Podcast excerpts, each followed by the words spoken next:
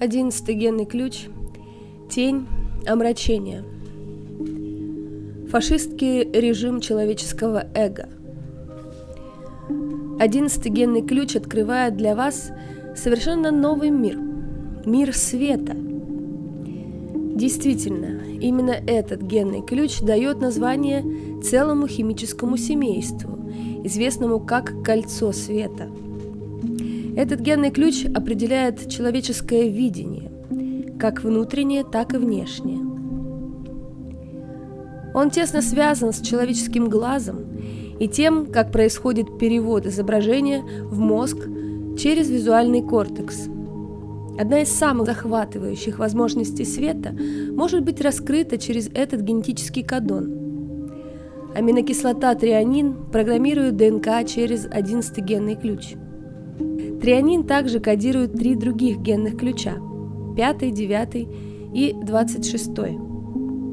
Каждый из этих четырех ключей связан с особым кодом, определяющим взаимодействие человека со светом. На высшем уровне сознания пятая ситхи без времени показывает, как можно остановить время через соединение со светом в пространстве. Вот почему превышение скорости света приводит к трансценденции времени и, следовательно, пространства. 26-я ситхи невидимости относится к сверхъестественной способности манипулировать человеческим восприятием света с помощью своего магнетизма. А девятая ситхи непобедимости активирует лазерный световой фокус для выжигания вашей физической реальности – таким образом делая вас всемогущим. Каждый из этих четырех генных ключей можно рассматривать сквозь призму их теневых частот, что дополнительно иллюстрирует, насколько людские страдания глубоко связаны с нашей способностью или неспособностью достигать ясности с помощью света. В случае одиннадцатой тени и одиннадцатого дара – мы рассматриваем область взаимодействия света с нашим умом. Одиннадцатая тень вносит частоту помех между светом и тем, как мозг его обрабатывает и декодирует. Другими словами, все ваше восприятие мира искажается через одиннадцатую тень. Таким образом, она олицетворяет область иллюзий, заблуждений и затемнений – Подавляющая часть населения планеты живет в очень узком диапазоне световых волн, и это означает, что эти люди не способны ясно видеть реальность. То, что большинство людей считает реальностью, это очень мутное и искаженное ее отражение. Одиннадцатая тень сильно ограничивает функционал правого полушария человеческого мозга – а именно того аспекта вашего ума, который не видит паттерны и факты в языке и цифрах, а постигает реальность с помощью взаимосвязанных и интуитивно осознаваемых фрактальных образов, всплывающих из глубин мозга. Правое полушарие долго считалось женской стороной мозга.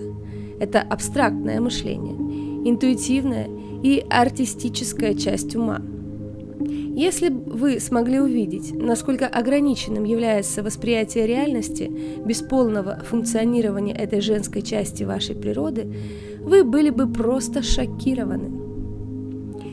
Тень затмения помещает вас в виртуальную реальность, конструкцию, созданную ей самой и ее программным партнером, 12-й тенью тщеславия. Эта реальность полностью затемнена – и вы можете видеть жизнь только с определенной и очень ограниченной перспективы. Представляя собой женскую половину мозга, одиннадцатая тень создает в человеке поле страха. Образы правого полушария, наводняющие ум, не поддаются контролю и кажутся бессмысленными. В большинстве случаев они вытесняются в глухие заводи мозга, откуда потом всплывают в виде тайных фантазий, подавленных грез эмоциональных всплесков и неосознанных мотиваций. Поэтому левое мужское полушарие мозга, резиденция 17-й тени, становится доминирующим, так как использует логику для контроля реальности. Там, где правое полушарие мозга кажется хаотичным, нелогичным и идеалистичным, Левая становится голосом контроля и рассудка. Другая часть касается программирования нас с другой стороны нашего генома, через двенадцатую тень. Она программирует через звук, а не через свет, переводя абстрактные реалии одиннадцатой тени во внутренний язык, нейролингвистическую сфабрикованную реальность, которую вы впоследствии проецируете на мир. В центре этого виртуального мира находится отдельное «я», контролируемая иллюзия, собранная воедино внутренним фашистским режимом, постоянно манипулирующим вами через свет и звук. Иными словами, 11 и 12 тени позволяют вам видеть и слышать только то, что они сами хотят вам показать и озвучить. Если это кажется вам знакомым, то только от того, что наш внешний мир склонен отражать внутреннюю реальность. Тщеславие – имя вашего фальшивого героя, формирующего основу ложной реальности планеты. Многие системы и традиции называли эту внутреннюю конструкцию эго – Таким образом, эго или отдельное «я» является вымыслом нашего коллективного генетического обуславливания. И так же, как можно очистить свою обусловленность, мы можем постепенно растворить и свое эго. Эта чрезвычайно тонкая операция является основой большинства мистических систем и некоторых систем психоанализа. Огромный страх в человеке подавляет правое полушарие мозга. Как только вы начинаете приоткрывать шлюзы этой части мозга, прибегая к каким-либо шаманским тренингам, мистическим техникам, наркотикам, терапии или искусству, вы подвергаете огромной опасности свою устоявшуюся концепцию реальности. Вы можете почувствовать себя переполненными потоком образов, льющимися на вас из подавленного бессознательного – и ваш внутренний язык может оказаться неспособным обработать их и интегрировать в себе результаты такого разрушения. Вот почему такие внутренние явления рассматриваются как умирание и часто приводят к бредовым состояниям, когда ваш страх пытается отождествиться с архетипами, возникающими из правого полушария мозга. Секрет 11 генного ключа и правого полушария мозга – это секрет архетипов. Каждый элемент или образ, всплывающий из бессознательного, представляет собой архетип, коллективно поддерживаемый алхимический образ, отражающий процесс растворения. Есть архетипы возбуждающие и есть ужасающие. В современном мире массовое сознание хранит связь с миром архетипов главным образом с помощью литературы, телевидения и кино. От них невозможно скрыться, поскольку это проекции вашей собственной психики. Но настоящая сила архетипа в вашей биофизической, телесной реакции на него. Это не просто картинки, которые можно рассматривать объективно. Это нейрологические связи, стимулирующие все ваше тело с помощью желез – вы пытаетесь избегать определенных архетипов, которые вызывают в вас величайшие страхи, но у вас это никогда не получается. Чем больше вы пытаетесь от них скрыться, тем сильнее они вас преследуют. Таким образом, вы продолжаете снова и снова создавать те же самые ситуации, которые ненавидите, особенно в отношениях, где архетип часто принимает форму вашего партнера. Одиннадцатая тень – это настоящее минное поле несбывшихся грез, эскапизма, отрицаний, вины и подавления. Если бы вы смогли довериться приходящим в ваших сновидениях и мечтах образом и позволить им развиваться далее в вашем воображении, это стало бы для вас началом выхода из мира теней в новый опыт. Это выход из иллюзий остального мира и прокладывание нового пути – вопреки мнению большинства.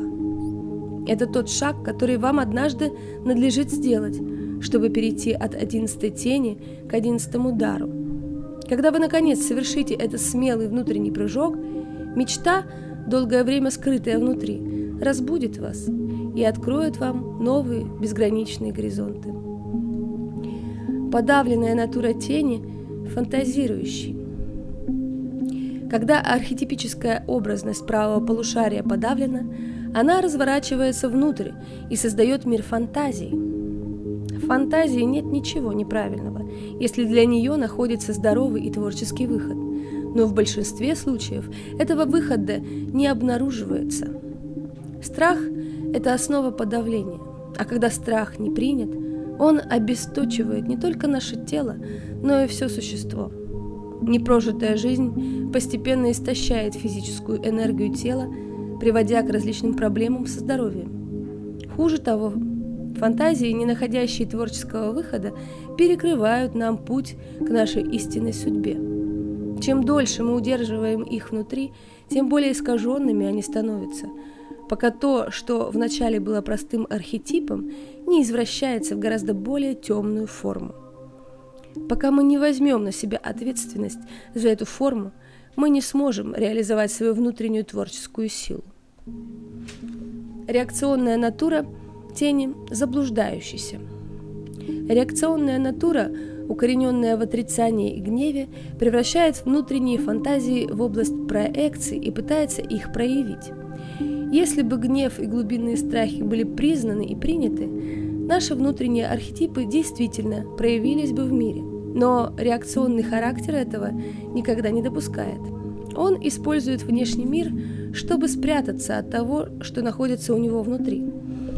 Это тип людей, у которых в уме есть великая идея, но они никогда не воплощают ее в реальности. Из-за глубины своего отрицания они не могут отпустить внутренний образ того, какими бы они могли стать однажды. Таких людей периодически встречает разочарование и даже крах. Заблуждение – это попытка воплощения ложной мечты, которая перекрывает мечту настоящую.